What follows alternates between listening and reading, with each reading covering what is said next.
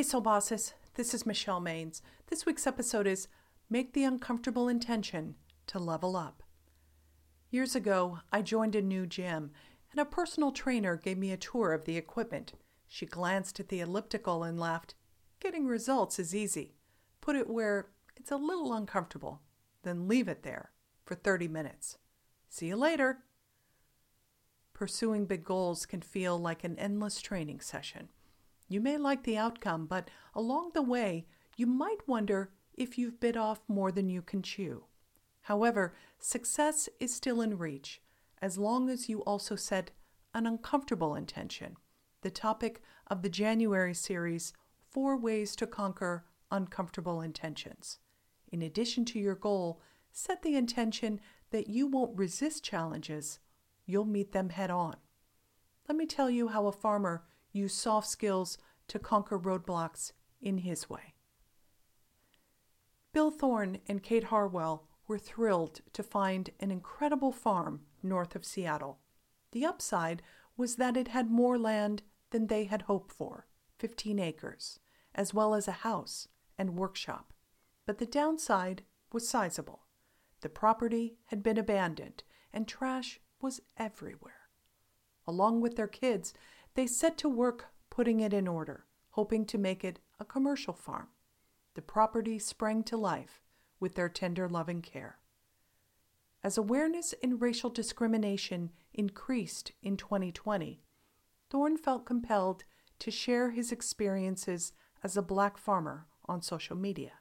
He said, I refuse to let it control my life, my drive, my will to succeed.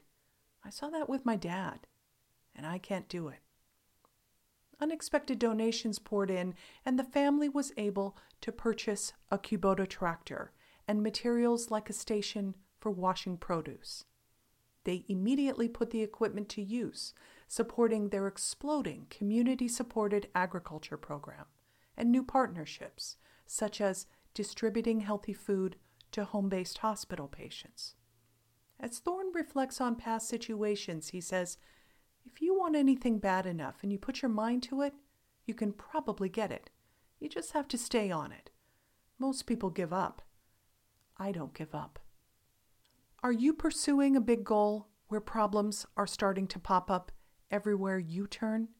You could be thinking, going big was supposed to be fun and exciting. Why me? But let me give you some good news. 2020 showed that you're able to manage any surprises life throws your way.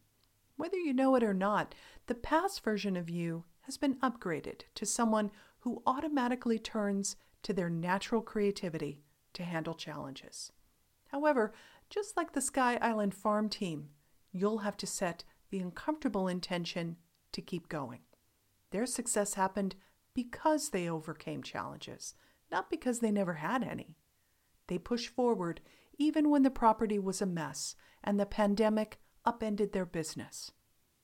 Instead of allowing challenges to upset you, change your thoughts to adversity is part of the game.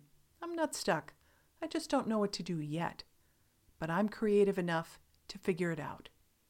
Here are three ways for you to power past adversity. Make it fast by taking 30 seconds to declare, I widen my vision and enter the space of possibility. Make it deep by taking 30 minutes to journal, what one step can I take to make progress? And make it real by taking a single small action. Don't worry about solving every problem on your plate. Inch forward. Honing patience and diligence is tough in today's one click microwave world, but that adversity is pushing you to level up. Difficulties may slow you down, but don't let them stop you.